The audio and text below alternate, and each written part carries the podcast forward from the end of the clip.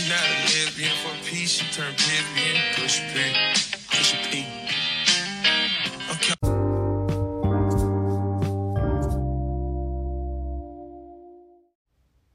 Starting off with my top three, I'd say my first one would just be how nice the weather has been yesterday and half of today in Omaha, Nebraska. yeah. yep. I'm gonna keep saying it like that too. But I'd say that's just, yep, fave, number one. It was like 70 degrees yesterday, sunny. The only thing was not, that was not my fave, was the wind. But that's just spring here. But yep, that's number one. Nice weather.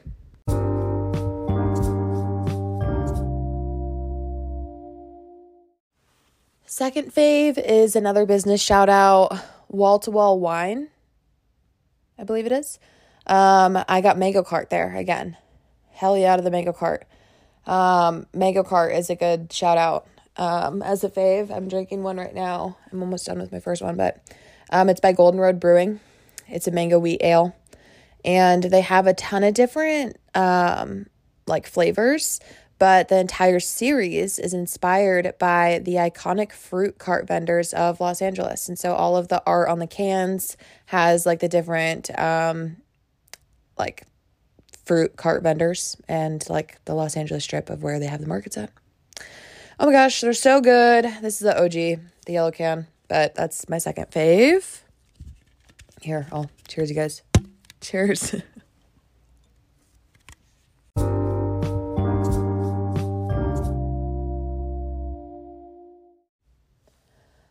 Last but certainly not least is another business shout out because I'm looking to my right and I'm seeing my snake plant.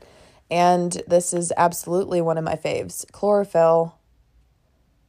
Chlorophyll, right across from the inner rail. You have to go in there. If you've not been in there, you have to go in there. Seriously. I'm not over exaggerating. It's gorgeous gorgeous, gorgeous, gorgeous. So well merchandised, so well. Um, like the displays are just so intricate. It's art. It's beautiful. Um, it's all live plants. They are very educated in their industry. They're very outgoing. Um, I am a huge believer in real plants. I think they're really good for mental health. They're also really good for your physical health, and they're beautiful and chlorophyll is a local business, um, I believe, and they are in Aksarben. Um, they're on the opposite side. You cannot see them from the road, but they literally face Interrail. And I got um, this plant from them. I've gotten a few things from them, but I got this snake plant in my room from them. And I also got a halo light, like a grow light from them. And they have some really gorge, gorge, gorge, gorge stuff like that. Um, vases, um, grow kits, uh, pots, real plants. They do classes. Um, yeah, they are the best. Lizzie loves chlorophyll too. I don't know if you could hear that. yeah.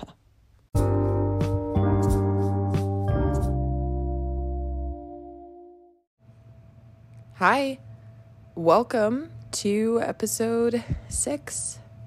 And in episode six, I'm talking about friendship talked about dating, also have to talk about friendship. And this one is one of my faves to talk about because I am in the process and have been in the process for the last year or so. It all happened at the start of recovery of kind of like reevaluating my support system and reevaluating my inner circle and not in like a you know chopping block type deal. They make one mistake and they're cut type thing. But just like stepping back, reevaluating how my relationships with others were serving me, how I was serving them, if the friendship was something that seemed beneficial to both of us, yay. If not, if it seemed like mm, it was hurting both of us or there was more problems on both sides or one side or whatever, uh, then right now it's easiest to just not have that um, conflict in my life. That's kind of how I was looking at it. So I thought that'd be a fun um, topic for today. And I'm thinking that I can share a lot of wisdom on this, especially for people who are younger than me. Specifically, I'm not saying that men don't have problems with friends, But women, especially if you're younger, like if you're in your teens or like your early 20s, like kind of just starting school, starting college, or you're just whatever, whatever. Being a female and having female friends is so hard. it's so hard. So hopefully I can make other people feel a little more normal in their friendships and their struggles um, because we all have them. So, yep.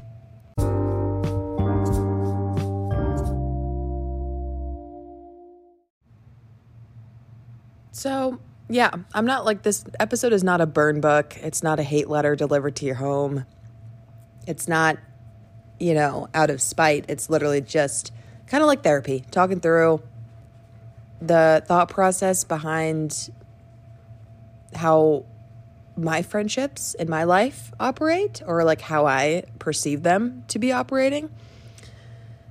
Um why I will decide, oh my, why I would decide to put boundaries up with somebody and stop being friends with them.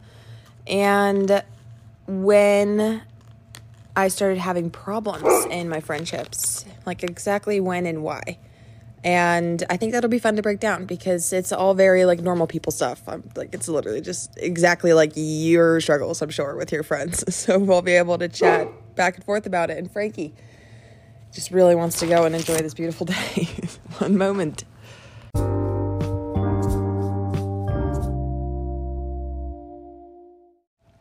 So, this is interesting because one of the tattoos that I just got is kind of about this, like set, standing up for yourself and setting boundaries, and how I was like re-taught that in really I don't want to say harshly because that's not the correct word at all, but it was like really drilled into my brain in the first year of recovery, specifically for my case. I can't say, and I'm not saying that that's how it is for everybody, but in my case, that is what one of the many things that was drilled into my head in the therapy side specifically. I talked about it in the nutrition nutrition side as well, but it was more obviously talked about in the therapy side. The tattoo that I got is it just says no, and the N and O are like the eyes of a smiley face. And like when before I was diagnosed with an eating disorder and before I started recovery, all my life, truly, I was a people pleaser.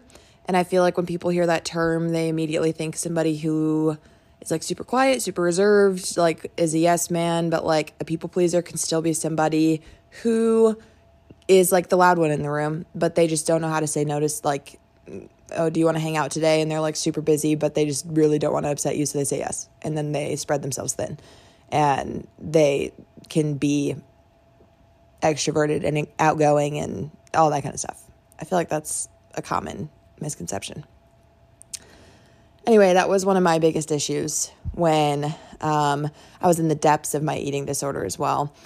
Um, I would just overload myself so bad in work, workload, um, personal life, like friendship commitments, because it was all stuff that I wanted to do, but it's just like you only have 24 hours in a day and you simply can't book yourself for like 18 of them and expect yourself to like be in good health, you know? It just won't work. So that was something that was really drilled into my head early on was saying no, setting boundaries respectfully, um, kind of like getting people around you and your support system used to you setting boundaries, especially if it was something that was foreign to you doing and like a new behavior that was gonna shock people, which in my case it was. So, like, I literally had to sit down with some of my family and friends and be like, listen, I'm gonna have to start drawing boundaries, and this is what it's gonna look like. And, like, please don't get mad. It's not anything about you, it's just about right now what I need to do for my recovery and don't take it personally, but it's just something that I need to start doing. yeah, it was that bad. That's how bad of a people pleaser I was. yes.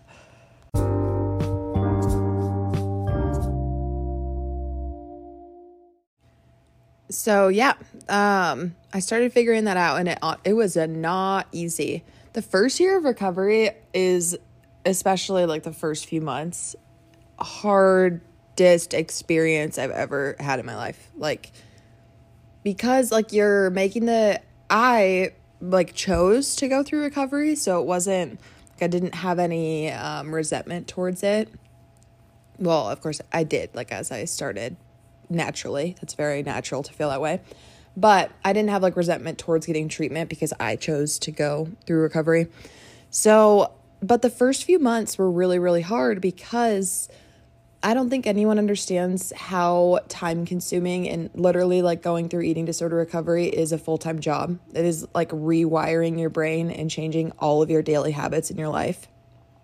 And so I was like engulfed in it because you have to be.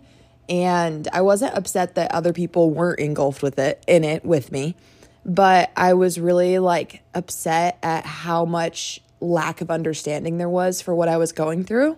And like I was obviously I didn't take that out on people, but I would like try to educate my family and friends and it just like wouldn't either the people that are still around and the people that I you know in my family would take those things and learn from them and like actually like start using them in their daily vocabulary and like ask me questions that were on like a list of things that my therapist said to ask me every so often that are just casual questions, stuff like that. But then with the friendship thing, is that like once I started drawing boundaries or I started to mm, express like concerns or tweaks in the way that I was expecting to be treated after um, going through recovery and for a little bit and just noticing that there was a lot of issues in my friendships around me. And so and I wasn't gonna like put them burn them all in flames but there was a lot of work to be done.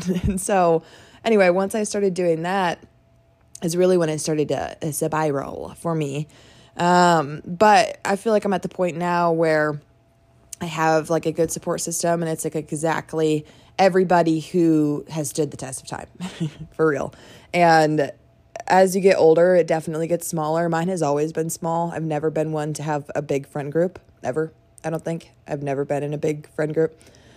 And that's not like a shame on them. I think those are really cool too, like, because, yeah, respect to those. But like, I just have never been one of those people. So, yeah, that's a little ramble on that. Um, but that's why, like, I talk so hard and stand up so hard on like standing up for yourself and saying no because I I never did. And it changed my life. It literally changed my life and all my relationships.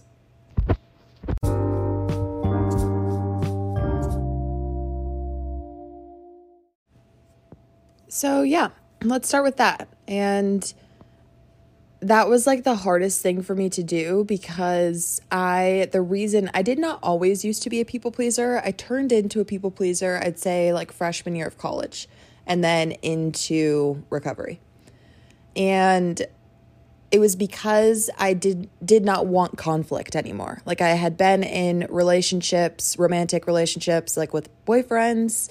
I had been in relationships like friendships that were just always like conflict, fighting, drama, yelling, arguing, rumors, hatred, literally like it just horrible, horrible, horrible, horrible situations and I was just so done and had no energy to be having any conflict.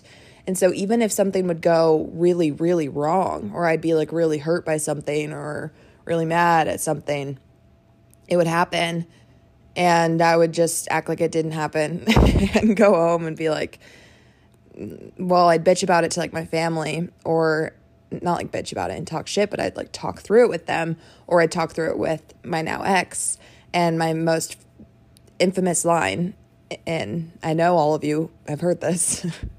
My most infamous line is if someone's like, "Well, why don't you like address it?" I'm like, "Well, I just don't. I don't have the energy. Like I literally don't have the energy. I don't want to it's like not even worth my time to bring that up." Because 9 times out of 10, everyone is not great at reacting to criticism, especially in a friendship, and it's to cause a little something. And so I would always just be like, mm, fuck it. I'm not saying a word. I'm not saying a word. And obviously, that's not a good way to approach it because it'll build up and explode. But that is how I was. That is how I was.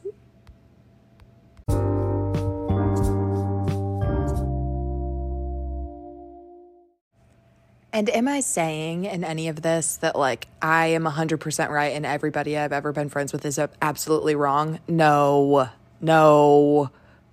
And I know some of you are just going to immediately take the first two minutes and run with it like that. But no, no, absolutely not. Of course not. Of course not. Especially in like middle school and high school, I was a bitch. I was a bitch. I was reactive. I reacted out of anger always, just like anything that came to mind is coming out my mouth. That is not how I am anymore. And if I'm arguing with you and I say something, I mean it. Like that is how serious I've gotten. And also I if I fought with you recently, I do not like to fight with people. Like I've said, I still don't like conflict. Who likes conflict? But if I choose to still actively argue with you at this age, there's a problem. There's a problem. so, yeah, I'm not saying that. I want to make that clear. I've had my fair share of wrongdoings, and in almost all of them, yeah, in almost all of them, they've been reconciled. Um, because I also don't like carrying the weight of regret. It's so heavy. It is so heavy. And so I've mended with almost everybody that I've ever I've personally thought that I've done something wrong too, or like vice versa, unless it was really, really fucked up. yeah.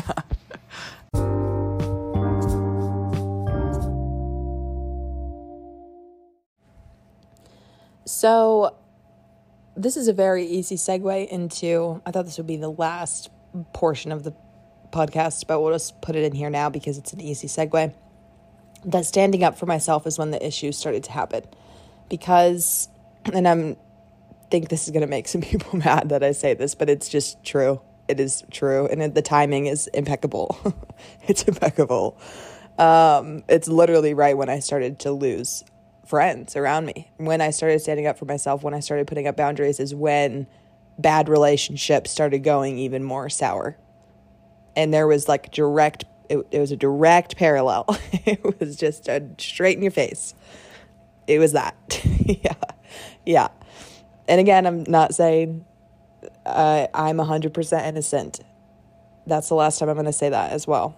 But, like, for fuck's sake, it is exactly what happened.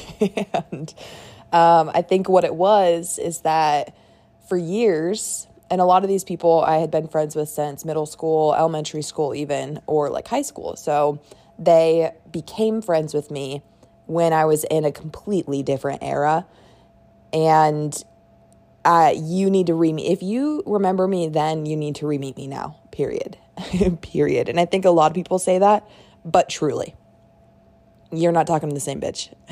New phone, who this? It's not the same person. It is not the same person at all. Exterior and interior, completely changed. traded her in, traded her in. Yeah, traded that bitch in.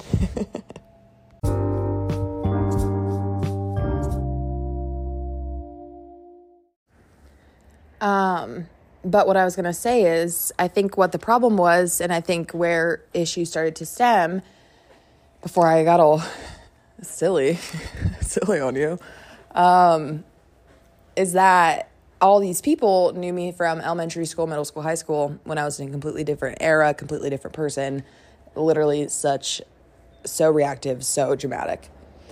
Um, to somebody who wouldn't say anything at all and would literally let you walk all over me and like you could literally punch me in the face. you could have literally punched me in the face and I would have just said I probably did something. you could have punched me in the face for no reason at all in that point of time in the people pleasing time. You could have just socked me. Socked me in the middle of a conversation for no reason and I would have apologized. yeah. Yeah. Yeah. And then I didn't do a 360 on them. That's something that they closely watch because that leans and teeters towards the arrow of aggression, and they don't want that. They're not teaching that in recovery. No. But with time, I started getting really comfortable with standing up for myself. And it was like one of my favorite things to do. It'd give me a rush because I'm like, woo, I've never done this.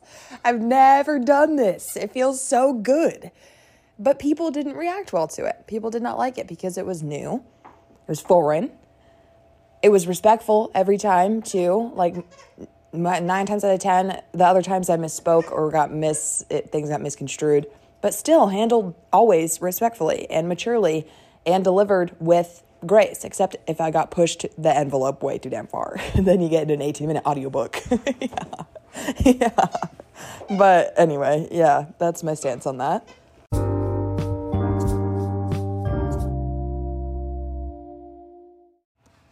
So it wasn't like a plan either. It wasn't like a drawn out on a whiteboard, like I'm going to execute this plan and cut these people out. No, no, no, no, no, no, no, no, no. And that's not what they teach either. But what it was is just like be aware of it,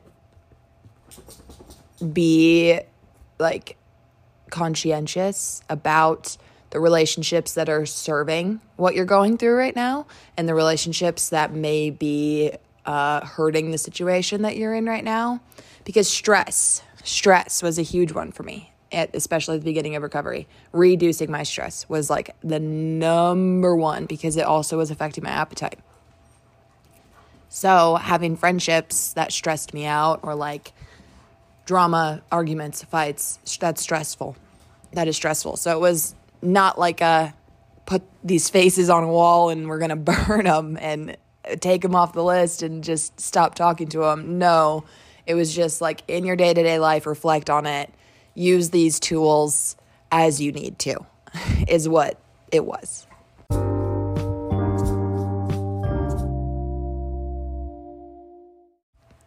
I am looking for more friends. And I have a dog with doing the zoomies behind me right now. He is zooming and weaving through chairs in the basement around the drum set or on the bike. he's just he was running. I think he's done now. But um I am looking for more friends. I'm not saying that I think I need more friends.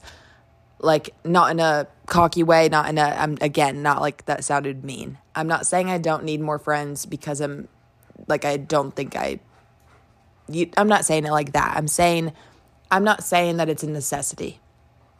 Would it be nice if I ran into somebody who could be my next best friend and like in the in the mix?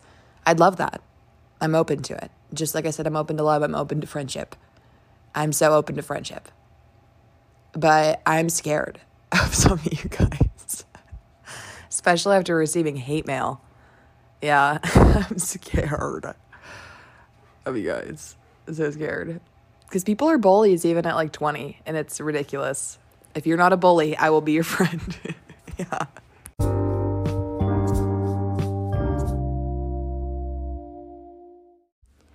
So i'm going to use this as a reference just because it's something that i've been talking about a lot with my family and friends within the last few days after receiving said hate mail I did not read all of the pages because I looked at my mom and I said it's exactly what I expected and that I simply could not take. It just simply wasn't registering with me. I did not, it was not it. It was exactly what I expected and I just didn't need to see the rest of it. But the theme was, and from what I read, um, having problems in your life like I have my this past year for me, number one, of course, has been so hard because I started eating disorder recovery, and that was one of the hardest things I've ever done in my life, and still is. but it continued to get worse. The year, literally, this past year was so bad for me, for my mental health and physical health. Again, I started recovery. I closed down my business that I started when I was 19 that like literally that process of shutting Shop Nelly down, like mentally I mourned my business. When I shut it down mentally, I mourned that business because I created it from scratch. it was like a baby. It was something like a child of mine. And I'm not crying. I just walked up the stairs, gasping for breath. But I like mourned losing that business because it was like my identity, which is not healthy. I do not recommend. But that business was my identity. So I mourned shutting it down I mourned losing it. That happened. Um, I was like also kind of like fizzling out with friends at this point because of the whole boundaries thing. ones that I was like working on a friendship fix with. Um, what else? Like I said, I'm out of breath. Staying stairs. Um, I accepted my first full time job, and that was amazing. I have a lot of people asking me questions about why I ended up deciding to work at UNO and that it seemed like very out of character for me, which I didn't ever see it like that way, but pop off. I like I, I can kind of see it now. But um I accepted that job because I needed something at that point in time that would give me health benefits. I was looking to get off of my parents' health insurance and like another thing in recovery was like slowly cutting ties with my family so that I was like financially independent from them and that I could be like independent, just an adult on my own. And so I was looking for a job after I shut Nolly down um, that would offer me health benefits that I could cover um, eating disorder recovery. And a lot of the work that in the fashion industry, I didn't want to be in the fashion industry anymore. Um, but I was like kind of looking for jobs. I wasn't exactly sure what I was going to do yet in the fashion industry. And they were all freelance, like would not have been able to offer me any benefits. So it was the most stable job at the point in time. And also, it was exciting to me at that point in time.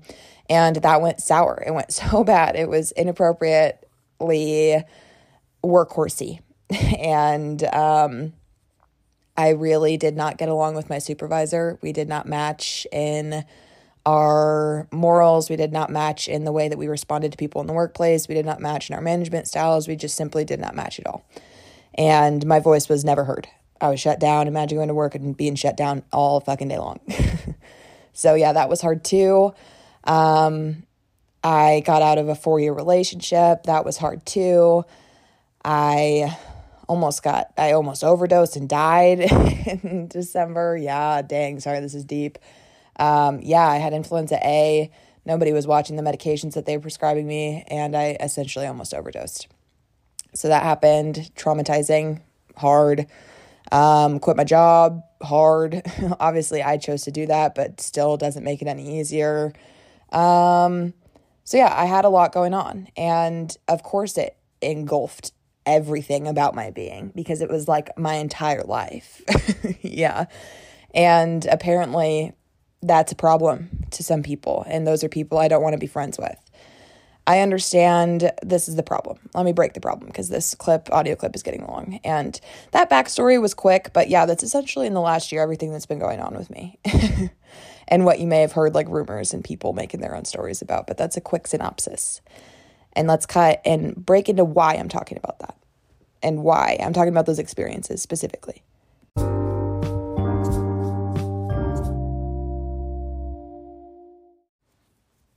obviously each friendship has been different, but this has been a reoccurring theme. And maybe it was definitely something I was talking about with my family this weekend. Maybe it is something I need to look inward and say, damn, yeah, my life was heavy. And I'm sure, oh, I even like talked to people in my life about it. I'm sorry that, like, and if it's affecting our relationship and affecting you, please let me know because it was a lot.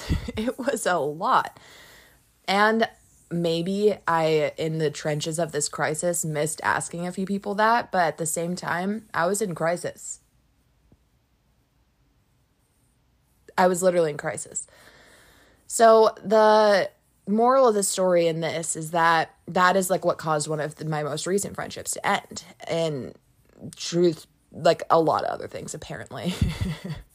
but, um, that's one of the things and this is something that she talked about with a lot of her other friends too that she didn't love is like people coming to her when they have problems or like coming to her too much when they have problems which like some people I can get it. Like if that's the type of person you are and this is the type of person that this person was doesn't really show affection not very like lovey-dovey not a bad thing just is never how this person has been.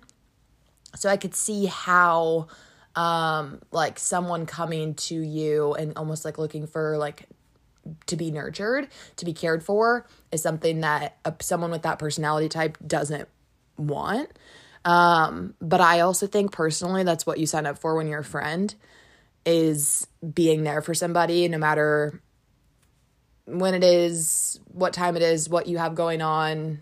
Like being a good friend is being an ear. And sometimes it can be heavy and sometimes it can be hard, but it's the same thing as a marriage. Like when you get married, you're promising to be someone's friend and be there for them through everything. and that's what being a friend is. So that's kind of what the theme was is that like you had so much going on it engulfed my entire life. I you never knew anything that was going on with me which was false because i specifically remember asking you and talking with you about your mom and that situation. So that's bs but anyway um that like i remember this specific this is like when i stopped reading. I scanned a lot of the other pages but i didn't read all of them is when this was talked about because if anybody sat down with me and just like walked through the last even like six months of my life with me, you would have some more grace. you would have some more grace. I was on the streets. I was literally on the streets. Yeah, I was on the streets like in January, February. because no one would offer me the help that I needed because no one could fully understand how bad the situation had gotten. yeah. And then I still have people, air quote, they're not friends anymore, hence the uh, cutting out and hence the talk of, you know, drawing boundaries, is that my friends at this point in time were not being very good support systems to me when I thought that they were. They were at the very beginning, but when it became crisis and like fuck, like even I had no idea what was at, in store for me. I had no light at the end of the tunnel is when I started to see who was a true friend. And I have an amazing story about Kara to tell. Oh my God, you guys might tear up. It's so cute.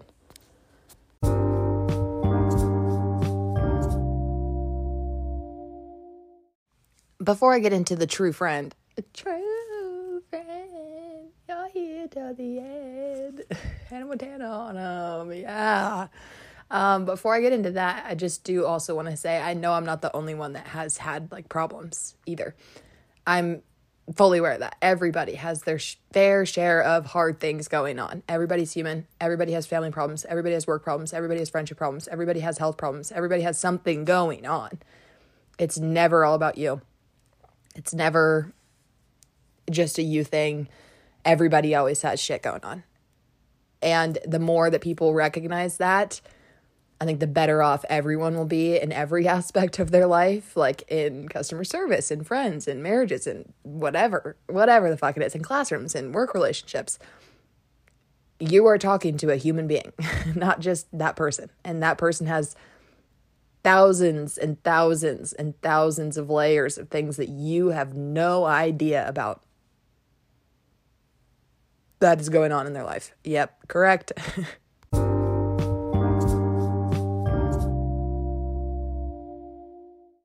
Anyway, my story about Kara is, and oh my gosh, seriously, like she saved, she saved my life. And in this is, instance, said other friend did not save my life. It was one of the other first phone calls I made, and the option was chosen to not help at all.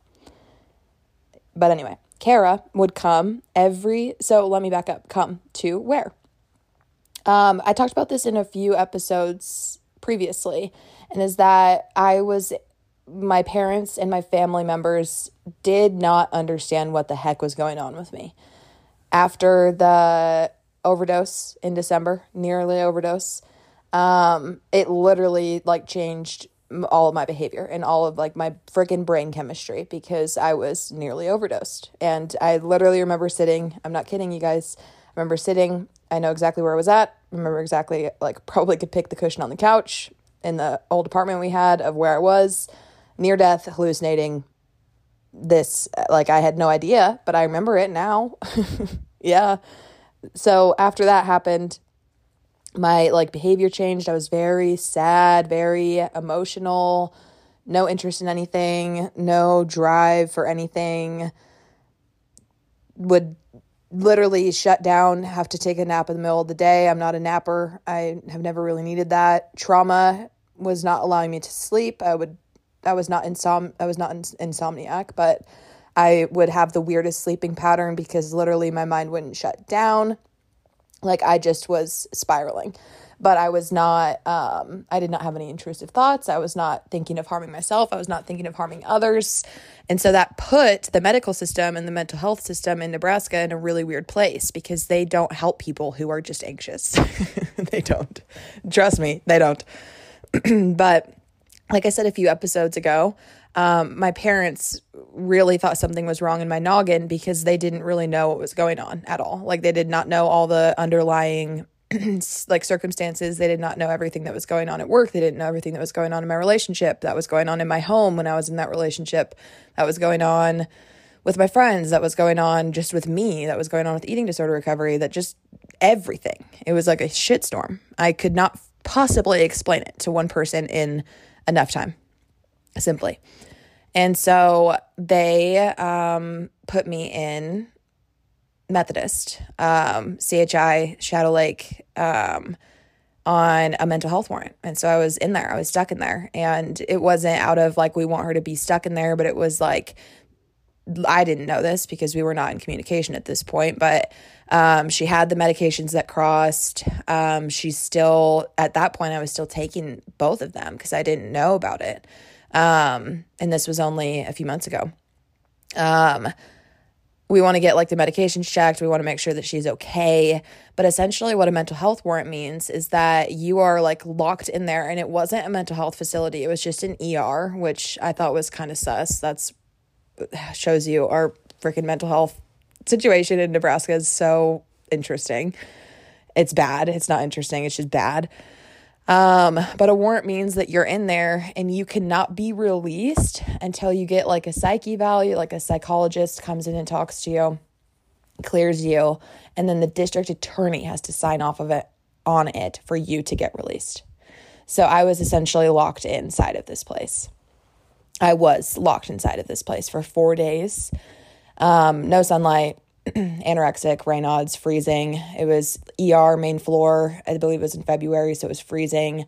Um, sliding doors that opened with like negative degree temperatures. Um, didn't have food that matched my meal plan that made my IBS reactive. Oh my god, it was like a living hell. A living hell. Um they worked their booties off in there though to get me out. It was awesome. Um, but the story about Kara is she knew how hard I was taking it being in there because I didn't deserve to be in there. It was even what the entire floor had agreed on, and that's why they were working so hard that to get me out of there. But since it was legally binding, there was like nothing they could do. Um, so Kara knew how down bad I was about being in there. It was like the worst, one of the worst four days of my life. Like I literally saw no light at the end of the tunnel. I had no idea when I was going to get out. I was losing weight in there because the um, like I said, the meals that they gave you in the ER like were not good for me and what I should be eating in my eating disorder. They were trying their best, but it just like it's not a resort, it's a hospital. it's not your home with like a kitchen and all your groceries, it's a hospital. And so she would come every day around the same time every morning. And so I always had something to look forward to.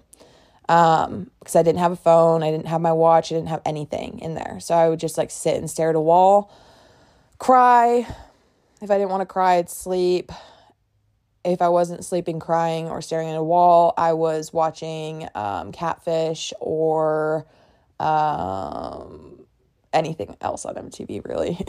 so, anyway, she'd come at the same time every day. Every day I moved rooms. So I'd give her a little room tour. she brought me Cheez Its one day. Um, and oh my God, I would just light up. I think I could, everyone on the first floor could tell, like in the ER, when Kara came, I was a completely different person. I just needed to see my people. I was isolated. I was lonely. I just needed to talk to somebody who knew me and knew what I was going through and knew like how just unbelievable. Yeah, sounds like a movie too to my friends. yeah. Like it's just what it has been. And I'd make sure that we left our door open so that they could hear us like normally communicate the way that we usually do. And we would just have the time of our lives we would joke around, we'd laugh, we'd fuck around. Oh my God, it was the best. And then on the last day when I got discharged, woo, best day of my life. She brought me Starbucks. Yeah, cheers. It was so awesome. But I even I would tell all the nurses um like literally just that gesture saved my life in there. Like when I talk about debilitating anxiety, when I was in there and I had no plan. I didn't know when I was getting out. My blood pressure went 137 over 100. So like, yeah, it saved my life that I got to like hug my friend and talk to my friend in my room and have her in there for like an hour every day. of course it did. It's the little things. Now, of course it is.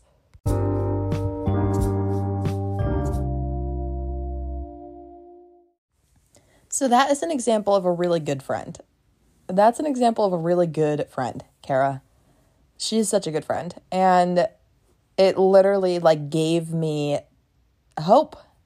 I was out of hope and I'm a very hopeful person. I'm a very forward thinking person. I'm a very goal oriented person. In that hospital, I had no lick, no ounce of hope. I literally thought I was going to be in that system for either ever or for a long time or like I was just going to get tossed wherever they wanted me to go next. And she had no idea how big of a gesture just coming once a day on her way to work was. But that is like what being a friend is again. and like maybe it inconvenient it maybe it inconvenienced her on some of those days. Like one day it snowed really bad and she drove from like central Omaha out to Papillion and her job is downtown. Like that probably inconvenienced her, but like I guarantee I'm never going to hear Kara hold that over my head cuz you shouldn't. Cuz it was just like she chose out of the kindness of her heart to make that decision to come see me, so why would you dangle it over my head in the future? She won't because she's a good friend, but that is like another concept, another theme that I'd like to touch on is um, shaming, shaming and guilting in friendships over like good deeds that you chose to do for that person, and then turning around and using it as ammo when that person is upset with you or correcting you.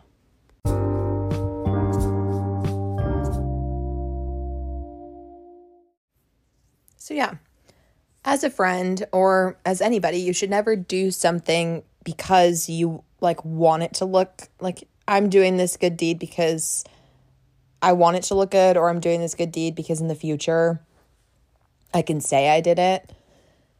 Because if everyone kept track of things like that that they did and then used it as ammo later, well, that's pretty much what people do now. And it's why everyone's pretty unhappy.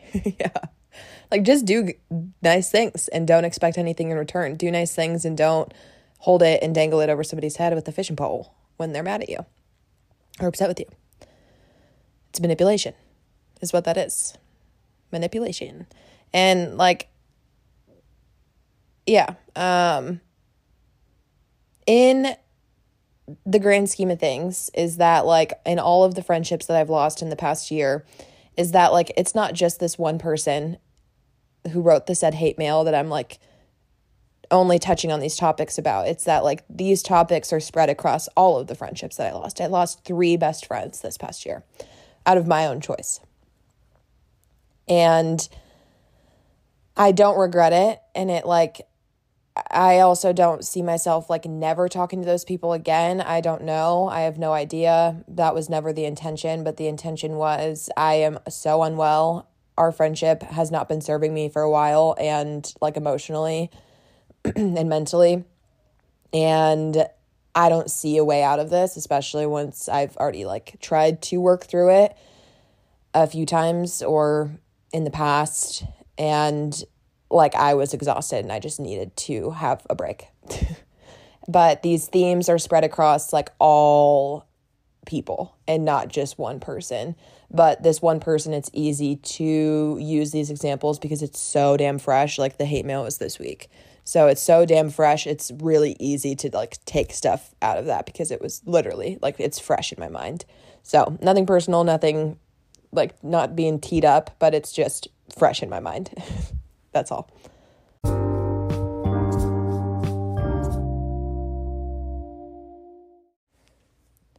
Another thing, and this is something that my mom always talked to me about, she started saying it to me when I was in middle school because well, we've talked about middle school. Middle school is not great for me, hence the transferring. but um, like I said, I've never been a part of a big friend group. And so in middle school, that was probably the biggest friend group I'd ever been in. And I want to say it was, mm, it was me, Marissa, Addie, Christina, Taylor Thomas. And like that was the most consistent. And then like Taylor Watts. There was like a lot of on the outside, like the people that I ended up still hanging out with in high school. But like the core, like who we hung out with the most, and I'm not, this is not like a T, it's just this is who our friend group was, was five people. And that was the biggest I'd been in.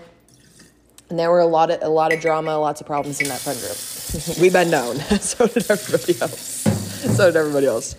But um, I remember like having issues and coming home and talking to her about it. And middle school is just a hard time anyway for females specifically. And she'd always say, my I think her mom always used to tell her this. Four quarters is better than a hundred pennies. And so you'd rather have, it, I know you, it might be nice to have like a lot of friends, but you may have a lot of friends that are really low quality. And you have really low quality friends, but you can say, I have a hundred of them. Or you can have four quarters, less of them, higher quality, and be happy with what you got, even though it's not a hundred. And I've always thought about that. I've always thought about that ever since she told me this. And I use that quote often when my friends are struggling with their other friends or when they're losing a friend. I say, well, it's better to have four quarters than a hundred pennies. And right now I have about three quarters. three quarters, not including my family. I got 75 cents on them. yes.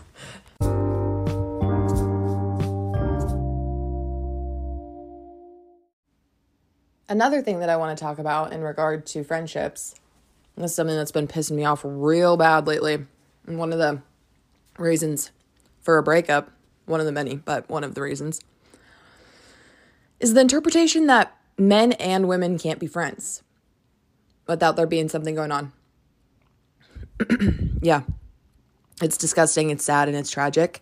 And you are meant to have friends of all genders and walks of life.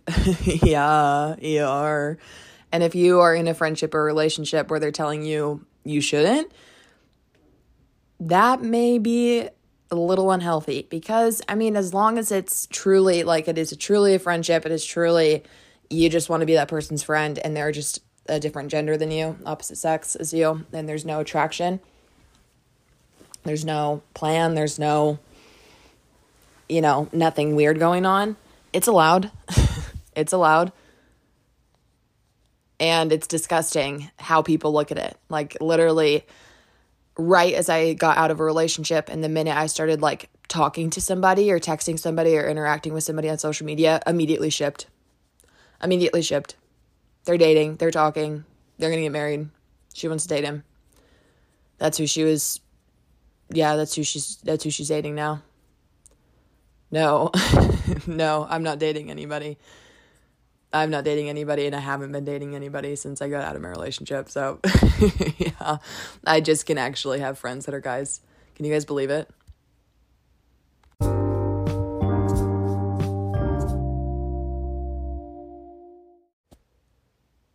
So, maybe what would be good is like what I find valuable in a friend. Maybe that would be helpful here instead of just like because I could go in spirals and like I love talking about this because everyone's take is different. It's preference, how you want to be treated in a friendship, how you want your friendships to be shaped. It's all preference. There's no right or wrong answer unless you're in an unhealthy one. That's the wrong answer. that is the wrong answer. Um, what I look for in a friend is someone who's funny, number one I need somebody who's funny, as funny as me. Um, can keep up with the sarcasm, can keep up with the dryness, can keep up with the wittiness. That's why Kara and I just we go off each other so quick and hard. Like, oh my gosh. She should be my co-host on this podcast cuz oh my god, you guys would love to be a fly on the wall. It's just nonsense all the time. all the time. And she's mentally ill like me. So it's unhinged. It's freaking unhinged. Yeah. But you need to be as funny as me or funnier is preferred. Make me laugh. Um trustworthy. I need you to be trustworthy. I have some trust issues. Yeah. yeah. I have some trust issues. So you need to be trustworthy. Um, I don't really like I need, I need to trust you with secrets, with um, hard things, with personal things. Um, I need to trust that you're not going to share it with anybody else and blab your mouth. Um, I need to trust that you're, you know, a good friend and you're not tucking shit behind my back and vice versa. There needs to be trust that's earned. Um, there needs to be some um, I don't know what the proper term is, but a lot of my friends have this, and I feel like I fall in this category. Like free spiritedness. is that a term? Just like you're willing to go with the flow. Like, um, you want to maybe go to New York next month or in a few months when it's feasible for both of us? Sure. Okay, you want to go on a walk right now? Sure. You want to go schedule this a little ahead? You want to go to this restaurant we've never tried before? Sure. Sure. Easy going. Try new things. Get out the house. Um, yeah, I'd say those are my top three in a friend. Love those. Love those features in a friend.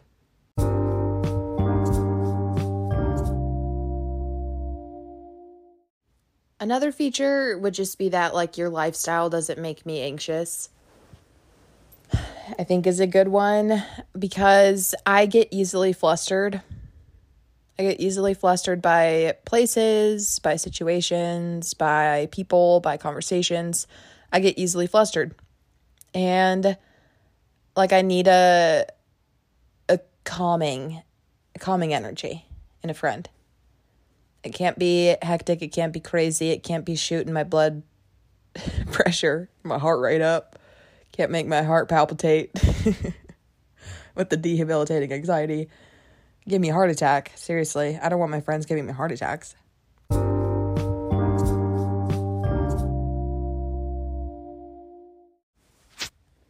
Another point I think of on the topic of friendship is a wedding.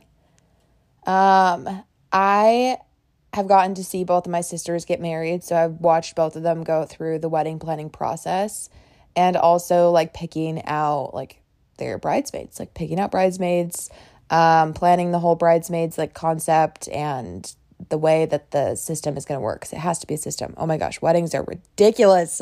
That's why I'm not having a traditional wedding. I'm getting eloped. I'm sorry, everyone, and it's not going to be a shocker. I don't have the time or energy or urge. It's going to be quick, it's going to be pain- painless, and then we're going to have a party. That's all. That's all. That is all. But I saw them go through the process of like planning their weddings, picking bridesmaids, and then also having issues with bridesmaids, seeing friendships be tested, um, seeing friendships fall out, um, seeing people get kicked out of a wedding. that is a story and a half. you, some of you have heard that one about the house fire and the bachelorette party. Oh fuck. Yeah. Yeah. yep. Um sorry, I have a lug in my throat. Whoa. it sounds like Chewbacca. I gotta cut this.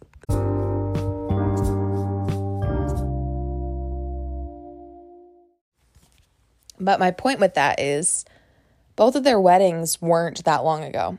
Um, Ashley's was only last fall. So that one is the one where a bridesmaid got kicked out. And I can't really report much. She's still friends with everybody else. So that's great news. But what I find interesting, and this is not just in my other sister's wedding, but I've seen it in a lot of like my own friends' weddings or, um, well, yeah, my own friends' weddings or in, um, like just people that I know, is that like you'll have your wedding um like party um and then even like 6 months later they like don't talk to the bride anymore. And it's pretty common. It's pretty rampant. it's pretty rampant out there. And it's not like a like be a part of the wedding and then dip. I'm not saying that's what it is, but like that's how inconsistent and how high and low friendships can be. A lot of times you find your way back to each other. Most times or other times you don't. And it's just like that's what it is. It's just how friendships are. You grow as you grow as a person, you grow apart from people too. It's natural to lose people. It's natural to lose friends. If we all had the same friends that we made when we were in elementary school, we'd all be fucked. we'd all be fucked.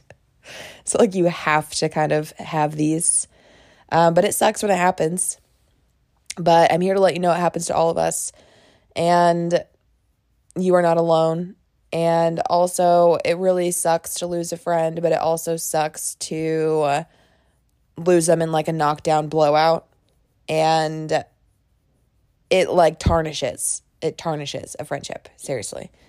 Um and it's not it's hard. You're losing a person for sure. It's just like like a breakup a friendship breakup is what it is.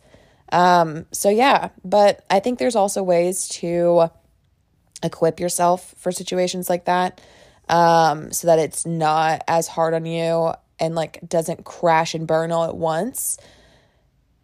And that's kind of where I was at is like building yourself to a point where like you not that you knew it was happening but like I could see that these friendships and relationships were on their way out and I could see that they like weren't going well for any of us anymore. And so like what was the point?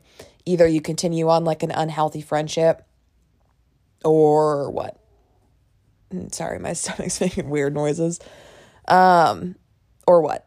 Literally. So yeah. And obviously, like, there's a lot of hurt and like reactiveness that can come from situations like that because people's egos get tested when they're corrected or when they're like, um, someone says they don't want to be your friend anymore or like someone tells you what you do wrong in a friendship or what they saw wrong in a friendship, it hurts anyone's egos because we're hum- human. so, like, it's a sensitive and hard subject.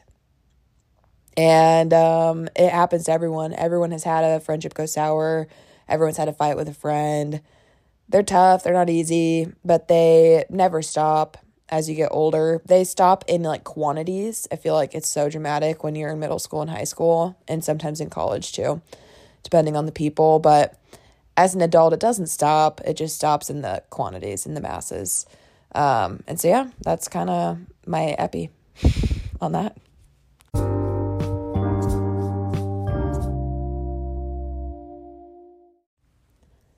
to close the video out, and since the video is about friendship, I have these voice memos of I went on a walk with Kara today with her dog Miller. We went to Field Club Trail, Buttes, Butamus, Buttes.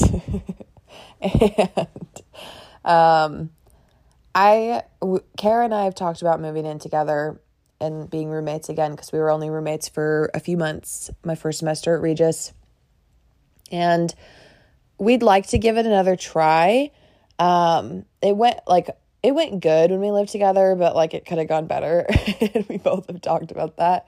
But like we've been friends since and we've gotten a lot closer and we've both really like changed character development, new character unlocked. I think it'd go a lot better this time. And but we've just been both waiting until we're like in the right situation to do it. I want to move to LA ish or like California. It doesn't have to be LA, but like I honestly don't prefer LA, but California. I'd love to live in California. And so I was trying to sell Kara on California and I was going to do that on our walk and I recorded myself previous t- to the walk saying I was going to do that and I got shut down so hard. and I knew I was going to I knew she was going to shut me down. I knew it.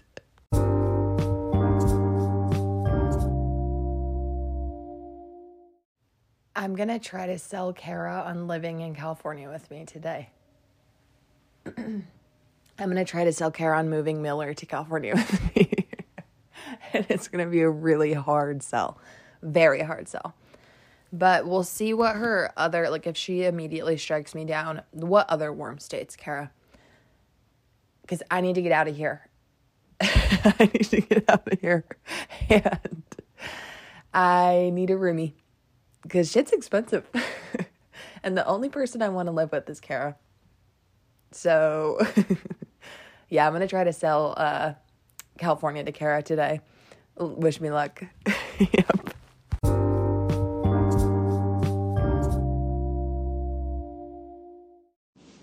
Oh, also, Kara said immediately no to California. Immediately no.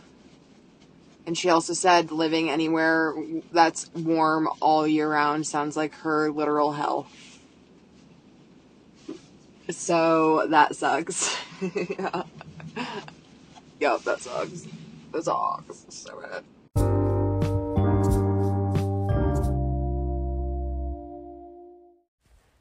So anyway, yeah. Sucks cuz yeah, we want to live together. Um none of neither of us really want to stay in Nebraska, but she kind of has to for a little bit. And then for school and then she wants four seasons. I want summer all the time. oh my gosh. Can we get a beach in Omaha? Can we get just summer all the time in Omaha somehow? Hell. Anyway, that's the episode. Thanks for listening. See you next time.